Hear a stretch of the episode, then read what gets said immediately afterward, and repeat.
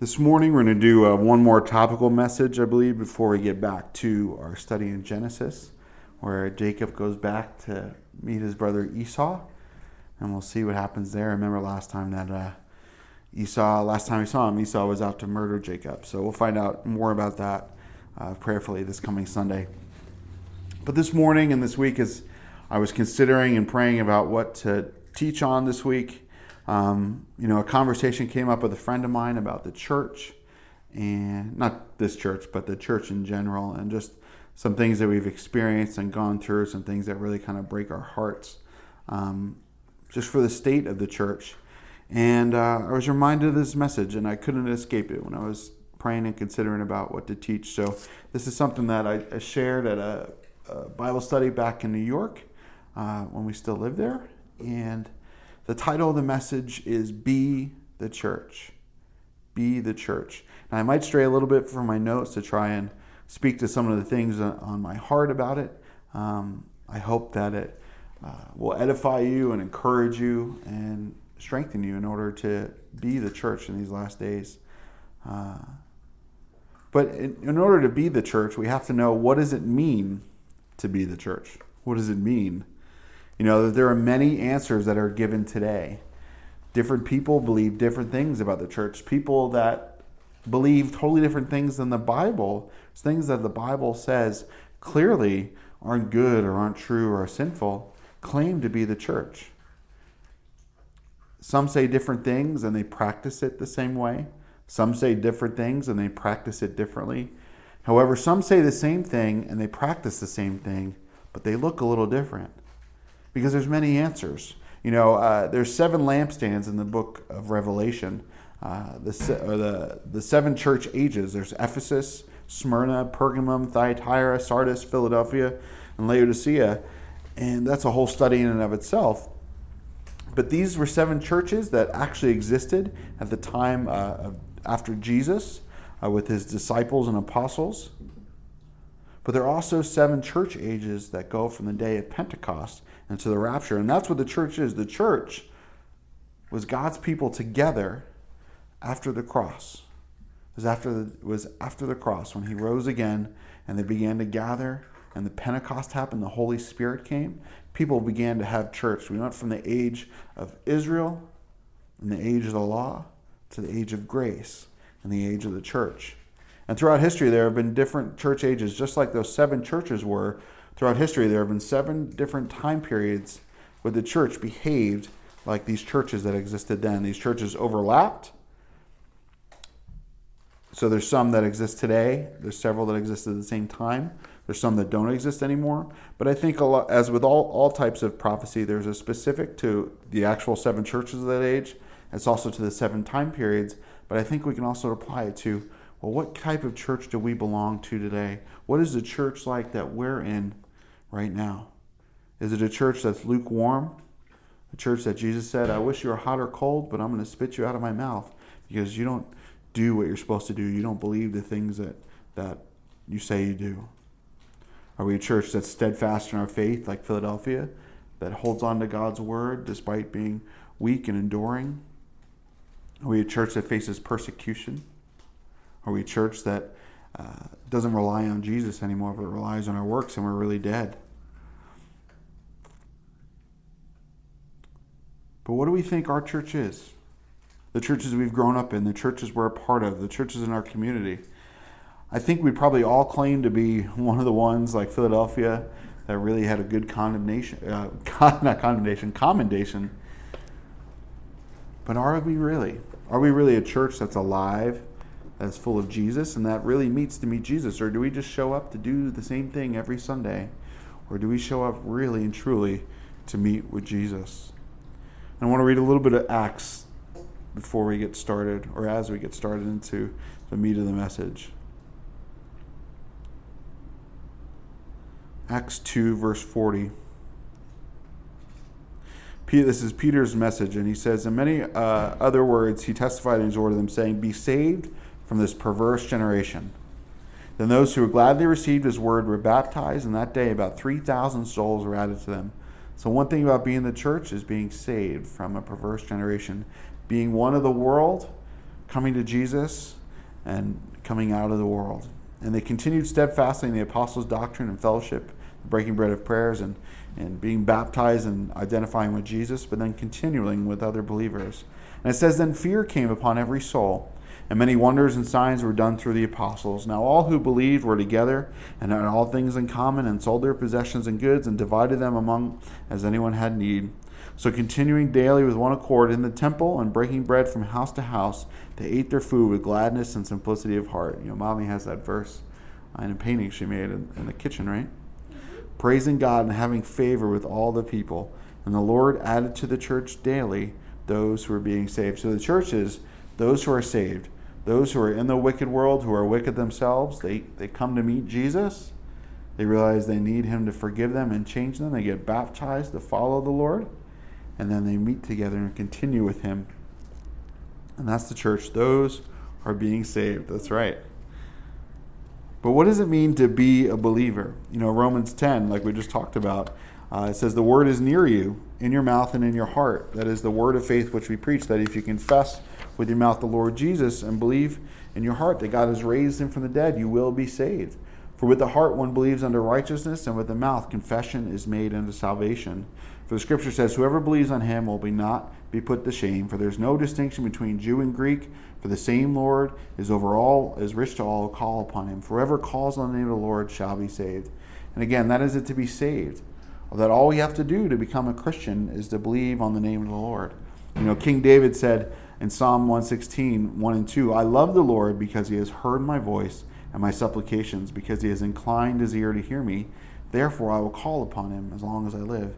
You know, the Bible says in heaven, there's people from every tribe, tongue, nation, and language. That throughout all history, if you just came to know and put your faith in Jesus, that you'd come to be saved. Now, what about before Jesus came? Well, God put the Jewish people on earth to be a witness to the Messiah, that people could come into the family of God by coming into the Jewish family. They didn't have to be Jewish by birth, but you could observe and you could follow and you could look to the Messiah. And you see that many Gentiles, even in Jesus' day, were putting their faith in the Jewish God because he's the living God. But that's it. Uh, uh, he says that as a believer, there's no distinction between Jew and Greek. There's no distinction whether you're Irish or Italian, American, German, African, Canadian, white, black, brown, yellow, red, tall, short, fat, skinny, smart, not so smart, handicapped, beautiful, all the things. None of those things matter. If you become a Christian, you're in the family of God. And that means that we can be friends and we can be family even with people who look nothing like us, who sound nothing like us, who have grown up in a place that's not anywhere like the place we've grown up in. Why? Because our, our commonality is not those outward things that pass away, but our commonality is on the internal things. I think that that's one of the things about being a church, a healthy church, is a church that has people from different walks of life, that has people who look different from each other, who are young and who are old, and yet we all act as family. Now, I get it if you live in an area that's predominantly one nationality or color or anything like that, where your church is probably going to be mostly white or brown or black or yellow or whatever. But man, isn't it great when a church can be all those types of people in the world? Because in the world, different types of people tend not to get along. They even tend to hate each other just because they look different or if it were from someone else. But that's not to be the way the church is. The church is to be unified in Jesus and know that whether you're man or woman, boy or girl, old or young, that we're all one in Jesus. And that not one of us is better than the other. Because there are many people in the world who claim to be of a church, but use that to hate other people. Now we're to hate sin and not hate the sinner.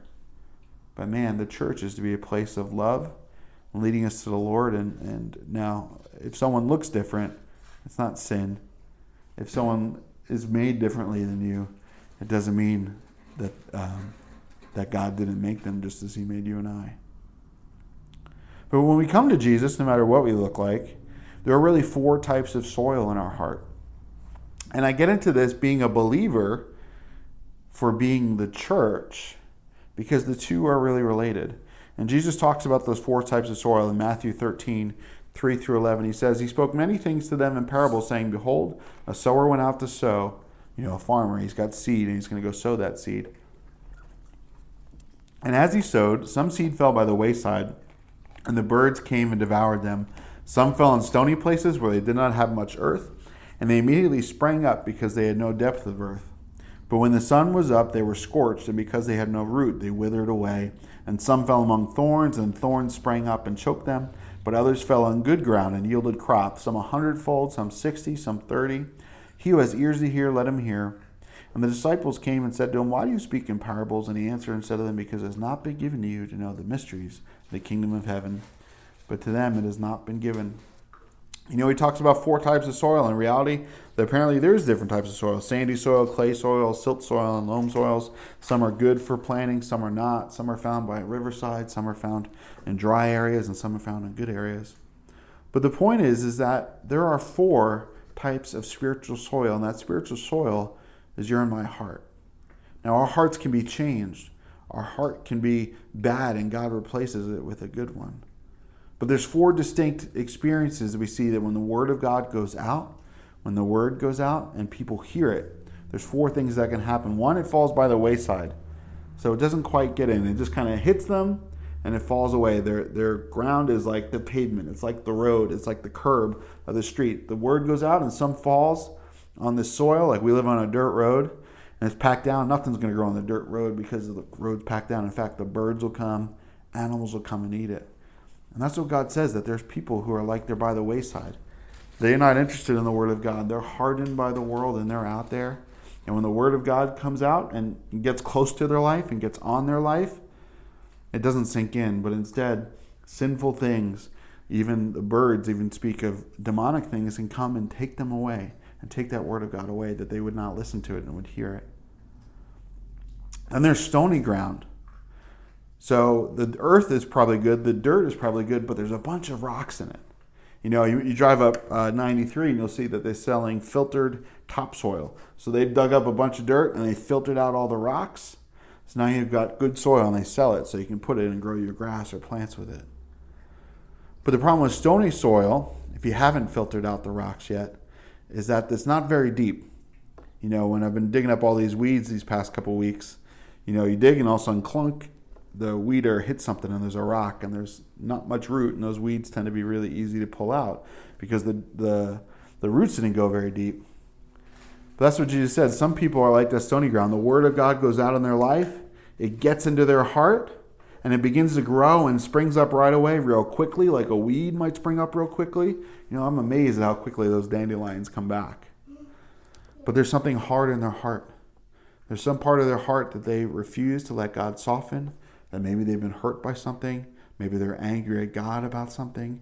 Uh, maybe they just like their sin and they don't want to stop their sin. And so part of their heart is ready for the Word, but then when the seed gets down and the roots get down to that hard part, it doesn't get deep. And so when the hard times in life, when the sun comes up in their life, it gets hot, it gets hard, people make fun of them, hard things happen, bad things begin to happen to them.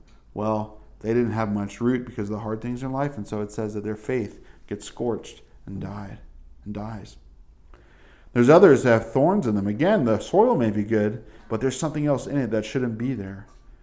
And those are the cares of this world. Well, I don't have any friends, or I want friends, and my friends aren't going to like me if I'm a Christian.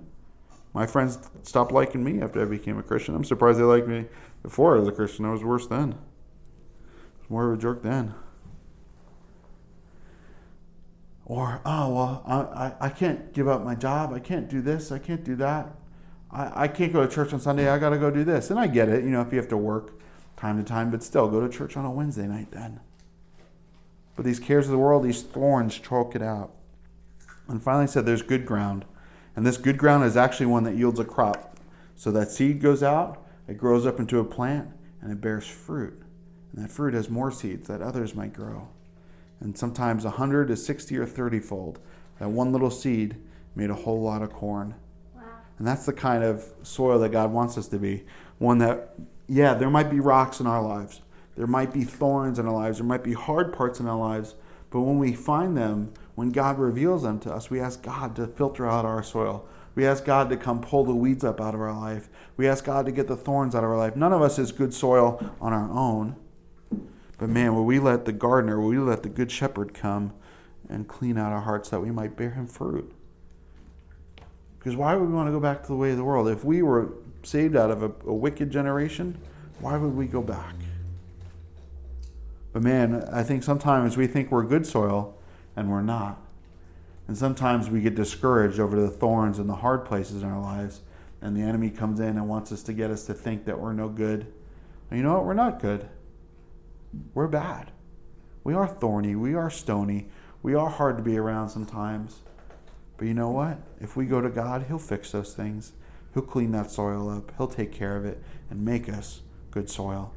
And that's what the church should be. The church doesn't need to be perfect. Some of the church thinks that they're all good ground. Some of the church thinks that it's okay to be thorny and they leave the thorns in. Some think it's okay to be stony and not to deal with the stones in other people's lives.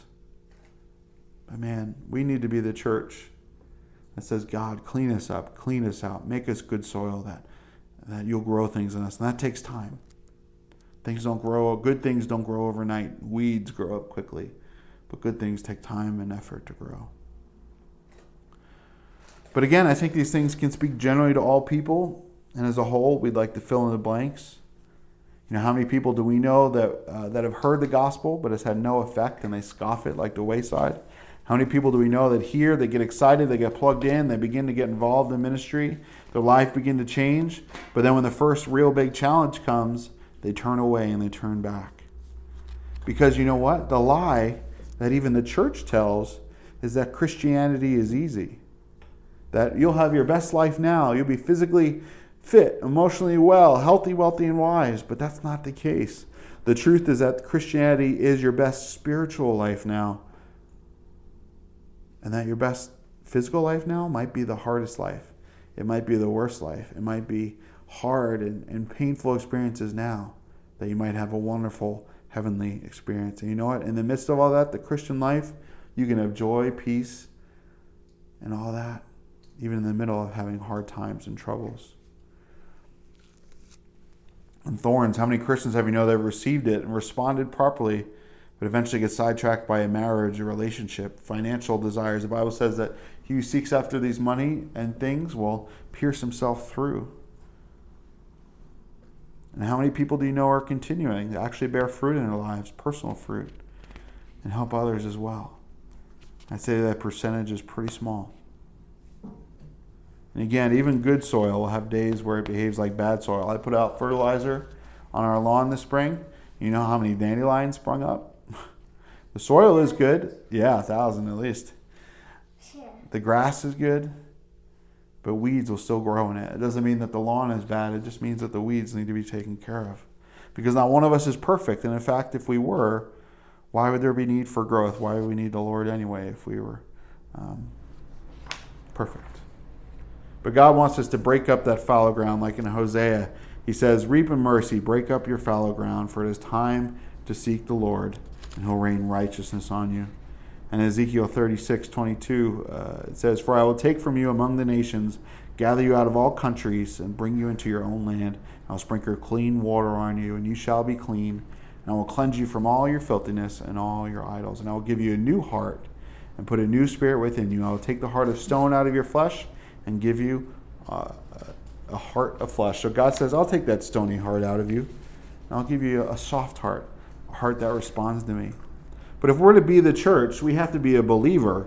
And if we're a believer, I'm going to read this quote from A W Tozer. It says, if your Christian conversion did not reverse the direction of your life, if it did not transform it when you are not converted at all, you are simply a victim of the accept Jesus heresy. He's saying, a lot of people claim to be Christians, but their life is not changed a bit. And the true evidence of being a Christian is that you've come to face Jesus, you've come to face your own sin, and you said, I got to live differently. It doesn't mean you're going to be perfect overnight. It doesn't mean that your life is going to be completely different overnight. I remember when I truly accepted Jesus, when I truly repented, the next day, there's a lot of things in my life that had to change right away. There were a lot of things that took time. There's things that are still being worked out, but I knew it was different because the next day I didn't feel empty anymore. I knew God was with me, and I was ready to go the other way.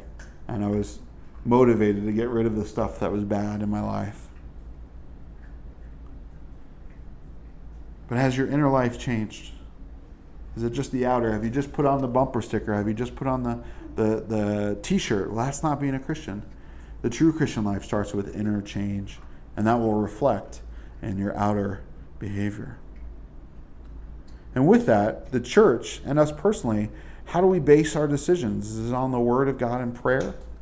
Does God direct our paths? When it comes time to make a big decision in life, or even a small one, are we praying about it? A believer should be praying about every decision. God, is this the house you want me to buy? Is this the job or career you want me to pursue? Is this the person you want to be friends with, or should I marry? And then when he gives us an answer, do we obey it? Or do we think, oh, God doesn't care? Well, God does care.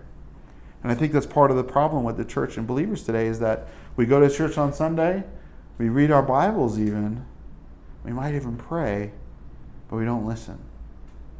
We don't listen. We're lukewarm. We're interested in the Scripture, but we're not interested in how it applies to our life. We want God to be our co-pilot, to go along with us. We don't want to be the one that goes along with God, where He wants to go. Corrie ten Boom, who saved a lot of people during the Holocaust, a lot of Jews, said, is prayer your steering wheel, or is it your spare tire? Is prayer how you navigate through life, or is it just something you do when you uh, have a problem? You know that show? But as the church, we need to be turned from sin and turned to God. And you know what? If we haven't turned from sin in our own lives, that'll be evident in the church's life. Just like we have an inner life, an inner man, an inner woman, a spiritual life, and that really becomes evident. What we do in secret will be broadcast from the housetops. Our lives, externally, we think we can hide it, but it's evident if we do um, things in secret that are bad. It'll come out of our life. It'll be evident in our life. You can tell when someone's had a hard life, a life that they've been full of abusive and sinful things, because they look like it. They'll look older. They'll look beat up. They'll look worn out. That's the same thing with good. You'll have a light. You'll have a glow. But more than that, your life will be different. Maybe someone can't put their finger on it, but it'll be different. That's the same with the church. The church is not going to be sinless if its people aren't sinless. The church is not going to be following God if its people are not following God. The church is not going to love the world if its people don't love the world. And if its people don't love the world, it's because they don't love God. You know, sometimes when we get saved, we just put away the bad things. And we realize that we need to do something different, but all we do is just have a list of don'ts. We don't have a list of do's. We haven't moved on to the best things in life. And that's something that I think God is, is teaching me. He's been trying to teach me, and maybe I'm trying to get, but in the beginning, and obviously it's good, you put away the bad things, you start to do the good things, but then you don't realize that there's another level. There's the best things in life. That there's good things from God, that we are free in Him. It's not just about rules of not and do. Those are good, and those are foundational, and those are important. But from there, like uh, John Corson says, if you love God, you'll do what you want. You can do what you want. And I never understood that, but I think I'm starting to get it. I think sometimes in the church even, we change who we worship, but not how we worship. Perhaps we were above another faith and we came to Jesus. Man, we changed who we worship, but not how we worship. Perhaps we had another faith and we had a different necklace, and we just put a new necklace on the same. And I get that. You're, you know, just starting out. I'm not saying that the music has to change. I think God's done a lot through modern music. You know, singing a hymn isn't more spiritual than singing a rock song if the heart of them is both for the Lord. In fact, that rock song might even be more spiritual than the old hymn if it's sung from a heart that loves Jesus. God doesn't care what we sound like. If we do these things we have not love anyway, as Paul says, we're a clanging cymbal. It's just noise. No matter how beautiful it sounds on earth, it's just noise. And the things on earth that maybe we don't like, don't sound beautiful, might, and In all, for all intents and purposes, be the more beautiful thing to Jesus in heaven. But if we're not personally worship, if we're not personally worshiping, whether that's at home and in person or even in, in the congregation, if it's not coming from our heart, we're truly not going to corporately worship. And it breaks my heart. And maybe I'm just looking at the outward things, but to be in a church service where people aren't raising their hands, people aren't singing, people aren't maybe having watery eyes or crying even. Now, I'm not saying to be out of order and to be wild and distracting. And I get people are uptight, but man, or maybe they're just not dancers or musical, but I think when we begin to see how much Jesus has done for us and we begin to realize what heaven is truly like and what the cross truly cost him and how he really is there for us, I don't know how that we can just sit by and not sing, not stand up or not bow down. Like the Bible says, raise a joyful noise and raise our hands in prayer and song. And like David said, I'll be even more undignified than this. That, man, I don't care what people think about me. I'm going to worship. And on the flip side of that, not that we're going to do those things to get people's attention either. That doesn't glorify God. But man, if we're a church that's saved, if we've been healed from anything, if God has just forgiven us, and that's all we have, wouldn't we not sing and rejoice? Wouldn't we come and bring him our sadness and our weeping, that he might give us joy? I question if we believe or not. I question if our hearts are hard or not. And again, I don't know. I can't see anyone's heart. There's times when I've worshipped outwardly, but inwardly I wasn't. So I can't make that call on a personal basis, but man, on a corporate basis, I have to wonder, are the churches that think they're alive, are they really dead? Whether that's whether they sing loud or not, it's not that's not the indicator. But I think sometimes it might be.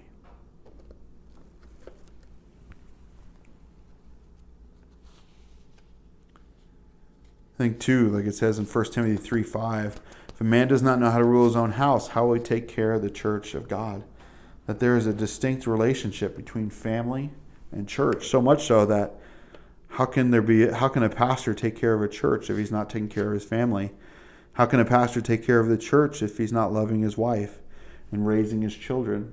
Not that his children be perfect or his marriage is perfect or that he's perfect all the time. That he's not the Messiah.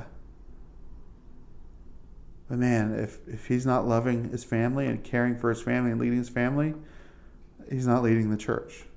Because the church begins at home. His family is a church. It's his church, his first church. Because our relationship is primarily with the Lord and it extends to others. And it must be rooted and grounded in him and branch out to others. Because a tree without branches is a stump. And branches without a tree is just firewood. And Jesus said, John five, five through eight, I am the vine, you are the branches. He who abides in me and I in him bears much fruit. For without me you can do nothing. And if anyone does not abide in me, he is cast out as a branch and is withered. And they gather them and throw them into the fire, and they are burned. If you abide in me and my words abide in you, you will ask for what you desire, and it shall be done for you. By this my Father is glorified, that you bear much fruit. So you will be my disciples. And we have to have personal worship, prayer, evangelism, study, fellowship. We need to make disciples. We need to seek being discipled. I don't mean that, that you need a mentor, as I was joking with a friend this week. You don't need someone who's officially your discipler in your life. A lot of times we rely on titles and programs and plans, and, and I get that. I'm not saying there's anything wrong with it, but sincerely what we need to seek out is truly those who naturally and spiritually minister to us. It doesn't need to be organized. Although we may seek organization with them, we seek it because we see it naturally occurring in our lives with them. You can't force a relationship. It might work for a little bit. It might be academic, but I know in my own experience that the relationships that most impacted me were the ones that didn't need an official title. And that's the same thing with the church. Jesus said, you don't need to call anyone Father, for there's only one Father. You don't need to call me pastor. You can if you want. But sincerely, my name is Tim. I'm like you. You're like me. The only difference is, is that God has called me to this specific pulpit in life. And God has called you to a specific pulpit in your life. And that's the church. Not any one man benefiting off the other. I saw this report the other day of this so-called preacher with private jets. That's not the church. That's a man stealing from people who are needy. But God uses it. And at the end of the day, I'm not the one to judge him. God's going to be the one to judge him. Maybe God will give me a private jet one day. I don't know. Maybe my ministry require it. I doubt it. I doubt if any ministry truly requires a million dollar jet, but what do I know? I just don't see, I don't see it in the Bible. And I think that that's another thing that the church needs to do is what do we see in the Bible? How do we see it lived out in the Bible and truly in the Bible, every page of it, not just the parts we like? Because the church's function is truly just an extension of the believer's personal lives. The church is not an organism separate from the believer. The church cannot function without the life of the believer being right. And the believer is to personally worship, pray, study, evangelize, and disciple. Because when they do that and we come together, we can help each other corporately worship, pray, study, evangelize, and disciple. The church cannot do it on its own. Because the church is not an organization. The church is not a company. It's not a business. It's the people. It's the group of people that get together. And with that, the church corporately is not to be a shepherd of your life. We have one shepherd. It's Jesus. We perhaps have under-shepherds, pastors to lead us and guide us. But they don't need to tell you what car to drive, who to marry. Maybe they'll give you advice and say, you know what, you really don't need that Ferrari. You got bills to pay. But I'm still going to love you if you buy it. I'm not going to kick you out of the church if you do. Or, you know what? Come to me. I don't think you should marry that person. They're not saved. The Bible's clear. It says, don't be unequally yoked. The church, I think, needs to say those things. But I think sometimes the church has taken its power too far and tries to rule people's lives. God doesn't rule us with an iron fist, and the church shouldn't either. You have to wonder why people are burned. They're burned from the church because the people are trying to exercise too much power that wasn't theirs. But with that, we still can disciple others. You know what, brother? I think you should think you might want to rethink that, but I'll help you. I'll help you go the way you want to go. And that's what the church should be, us helping each other, like a family would help each other. The problem is that we see the church as a business to do things on its own, to do things separate from the life of a believer, to be an entertainment facility, to be a stadium to go to, to be a team to root for, but not to be a part of. It's not a spectator sport. It's like when you go see a hockey game or a football game and you root for the team and wear the jersey. No, in church, we are all the team. We are all on the field, no matter where you sit, no matter where you stand, no matter what you're doing, whether you're the pastor or whether you're the first-time visitor. If you believe in Jesus, you're an equal part of the church. The pastor's not more important than anyone else. And I think, unfortunately, we think that. We elevate people in the church, and yeah, they're worthy of a double honor, and they're worthy of, you know, respect and looking up to if they live a life that is respected, and even just the office demands it in some sense. You know, I'll call people I know on a first-name basis who are pastors, pastors in front of other people, or at least I try to, because I respect the office and I respect them and I want them to be respected. But people say, oh, my pastor will do it. Or I just come to church and I get ministered to. Okay, well, yeah, good. We're supposed to come to church and get ministered to, but we're also supposed to minister there. Not just the minister. You are the minister. I just come to hear the teaching. I come and I sing songs, but you get back in your car and those songs will never be in church. Those songs might even say the Lord's name, but they're not saying it in praise. Do you worship at home? I come to have an outlet to serve. That's good. The church should be a natural outlet of what we naturally do in the Lord. We can serve each other, serve the group. And in fact, when we come together, we can accomplish a lot of things. That was the problem with the Tower of Babel, is that they were coming together to accomplish a lot of things when they came together. But they weren't holy things. They weren't good things. And I think the church, again, is so caught up in, in itself that it can't do anything right. It doesn't affect anyone or reach anyone. It should be working together. We should love the other churches. I love the other churches in this valley. I'd love to get together and hang out with some of them, but not all of them want to.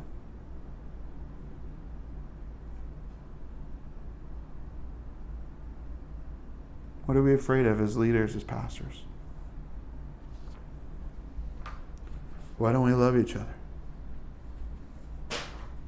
Why is it when someone goes to another church and that church doesn't do everything exactly the same, but they still believe the same things, that we can't talk to them anymore, or we can't go visit their service, or we can't serve with them because they worship a little different? I get it if it's a cult. I get it if it's outright sinful.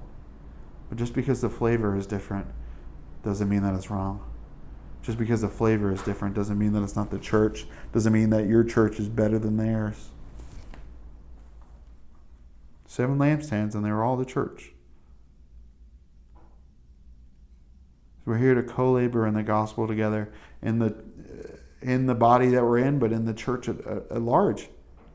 Church doesn't stop at the four walls or even the, the ends of your denomination. Church is all those across the world who claim to be, who claim the name of Jesus. And in order to get one hundred times, sixty times, thirty times the fruit of that good soil, you're going to need more laborers. And unfortunately, the church, too, follows a very similar principle in the world. And I have to wonder if it's because the church follows the business practices of the world, where we have eighty twenty, where eighty percent of the work is done by twenty percent of the people. And I've seen that. I've been a part of that. But I've also seen where it's more than that, where more people are serving, when everyone's serving. There's always something you can do. You don't need to look for something to do. You just do it. You're the church. But there's not a lot like-minded. Like in uh, Philippians two, Paul talks about Timothy being like-minded, who will sincerely care for your state, for all seek their own, not the things which are of Christ Jesus. And these problems are not new problems. They've been around since the beginning, because the church ends up becoming about man, a woman, a specific ministry, a place to go to, instead of what it's supposed to be about, worshiping Jesus, glorifying him and lifting him up. Philippians one fifteen says, "Some indeed preach Christ even from envy and strife, and some also from goodwill. The former preach Christ from selfish ambition, not sincerely, supposing to add affliction to my chains, but the latter out of love, knowing that I'm appointed for the defense of the gospel." Paul knew that it was just about Jesus, but he also knew that there are people out there who preach the gospel for their own gain, for their own private jet, for their own spiritual glory, or even out of works, to try and get themselves into heaven. It doesn't work that way. But Paul was glad the gospel went out, and I'm glad that the gospel goes out. God uses it. God uses the strangest of creatures to get people to know him, but I think if they're truly seeking him, they'll see that, man, this is not where I should be. Because Jesus is the way, the truth, and the life, John fourteen six. He's the only way to the Father, not through the church. The church should be a vessel to point to Jesus, but the church isn't the method of salvation. Like some cults believe, some major world religions have believed throughout history that if you left the Catholic Church, you wouldn't be saved. Well, you know what? The Catholic Church doesn't hold the keys to heaven. The Pope is just another guy. And man, they, I think the problem is they don't go to the Scripture. They trust Scripture and they trust what they've been doing. And man, I don't trust anything that I've been doing. Even when I thought I've based it off Scripture, I just want to know what the Scripture says. I want to hold it up. I want to look to it for every answer in my life. And in the churches. The church doesn't believe the Bible. What's the point? Why are we going? What are we doing there if it doesn't live out the Bible? What are we doing there if it's doing things that are downright sinful? What are we doing there if we go there and we don't get fed the Word of God? I know people who go to church and they don't get anything from the Sunday message.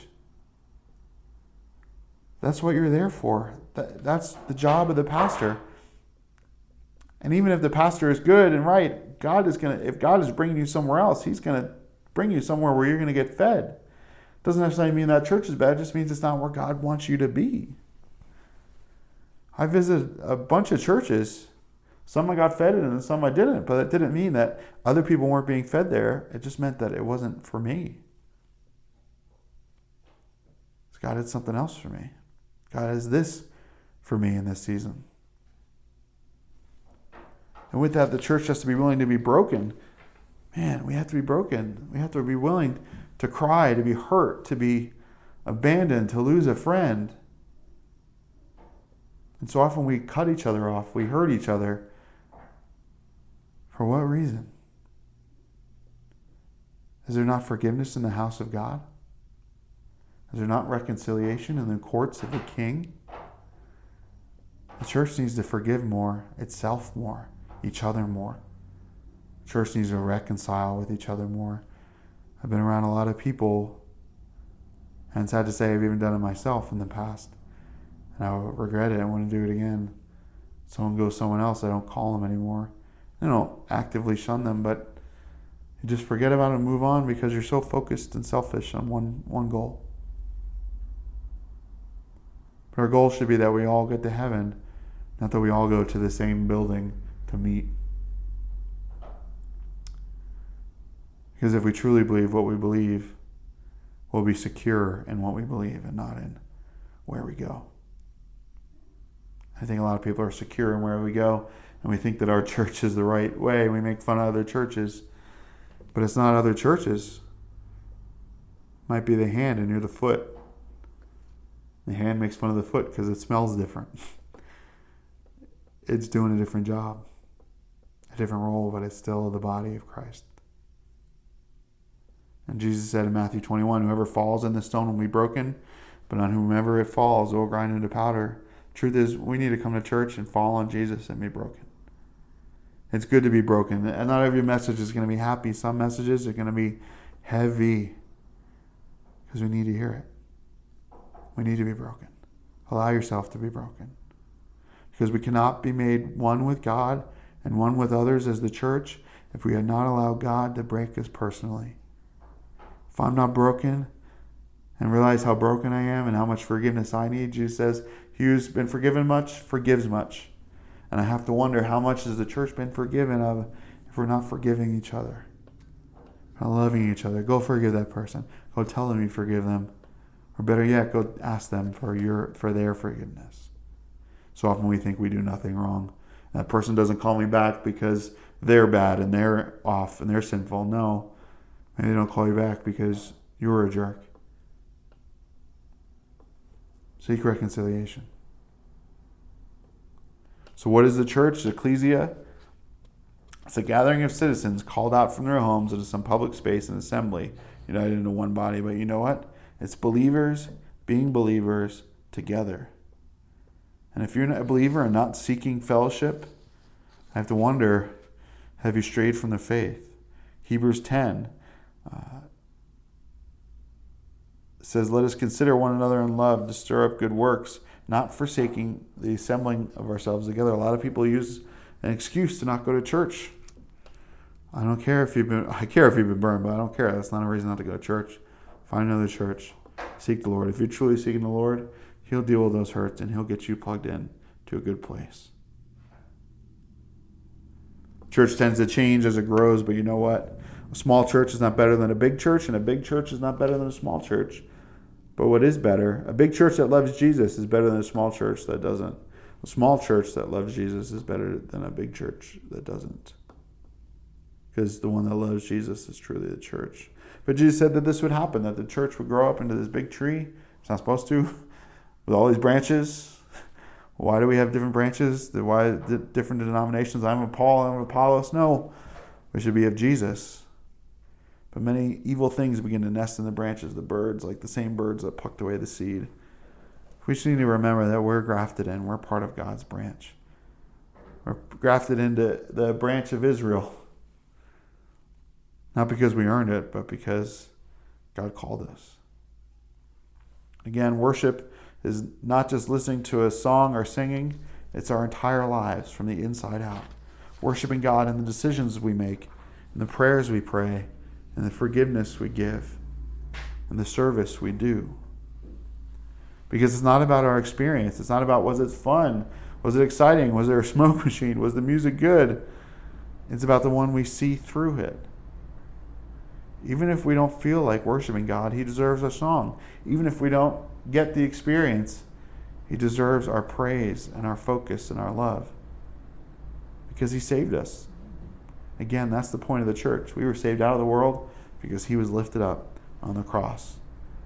And when we go to church, we should be meeting with Jesus. Yes, we meet with others.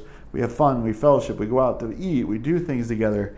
We, we do family things together, but we also do service together. We also work for the gospel together. But that's not the primary goal. It's not just a club or a family to go hang out. And the church has become a club in so many ways. We should go to church to meet with Jesus. And if we haven't met with Jesus at church, try again next week. And if you keep trying and you keep coming up dry, well, are you meeting with Him in your home life? If you're meeting with Him in your personal life, and then you get to church and you can't meet with Him there, well, what's wrong? Is there a, a, a friendship that needs to be healed? Is there something you need to do? Or perhaps it's not the good, not a church to be a part of. Because our goal is to meet with Jesus. When we close our eyes in worship, we can forget about everyone else and look to Him. When we sit in the message, we can forget about everyone else in a sense, and not try and point it to them, but let the Word speak to us.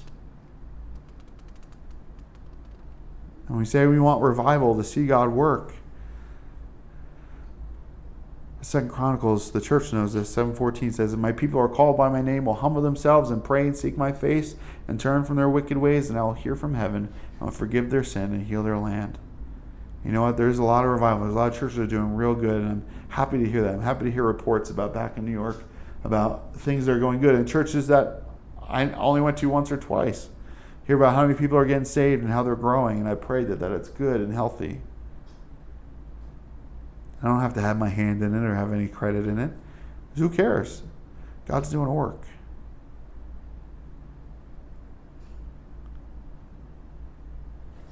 We need to seek His face for all things, personally and corporately. So the world needs Jesus. Unfortunately, the world thinks that the church is a joke, because perhaps the church has become a joke. We've taken God's name in vain, in a sense. But man, I know a lot of churches that are small and are working hard and are faithful, and may they continue to be that way. I pray that the church would be even more effective than it already is. But we have to be that church. We have to be the ones who are willing to go. We can't expect someone else to do it. We have to be the ones who are willing to say it. We can't wait for our pastor to do it. We have to be the ones that are willing to do. We can't wait for someone else to do it. Can't put on the onus on someone else.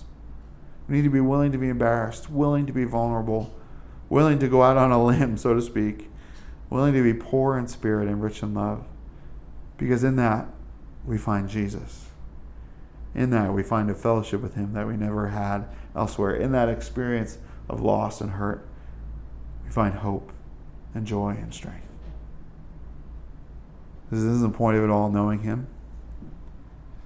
Isn't the point of all showing Him? So together as the church, Lord, help us be the church. Help us be your church, your body, that you would fill us and indwell us. And God bless the churches in this area, their pastors, their ministers, the people who come.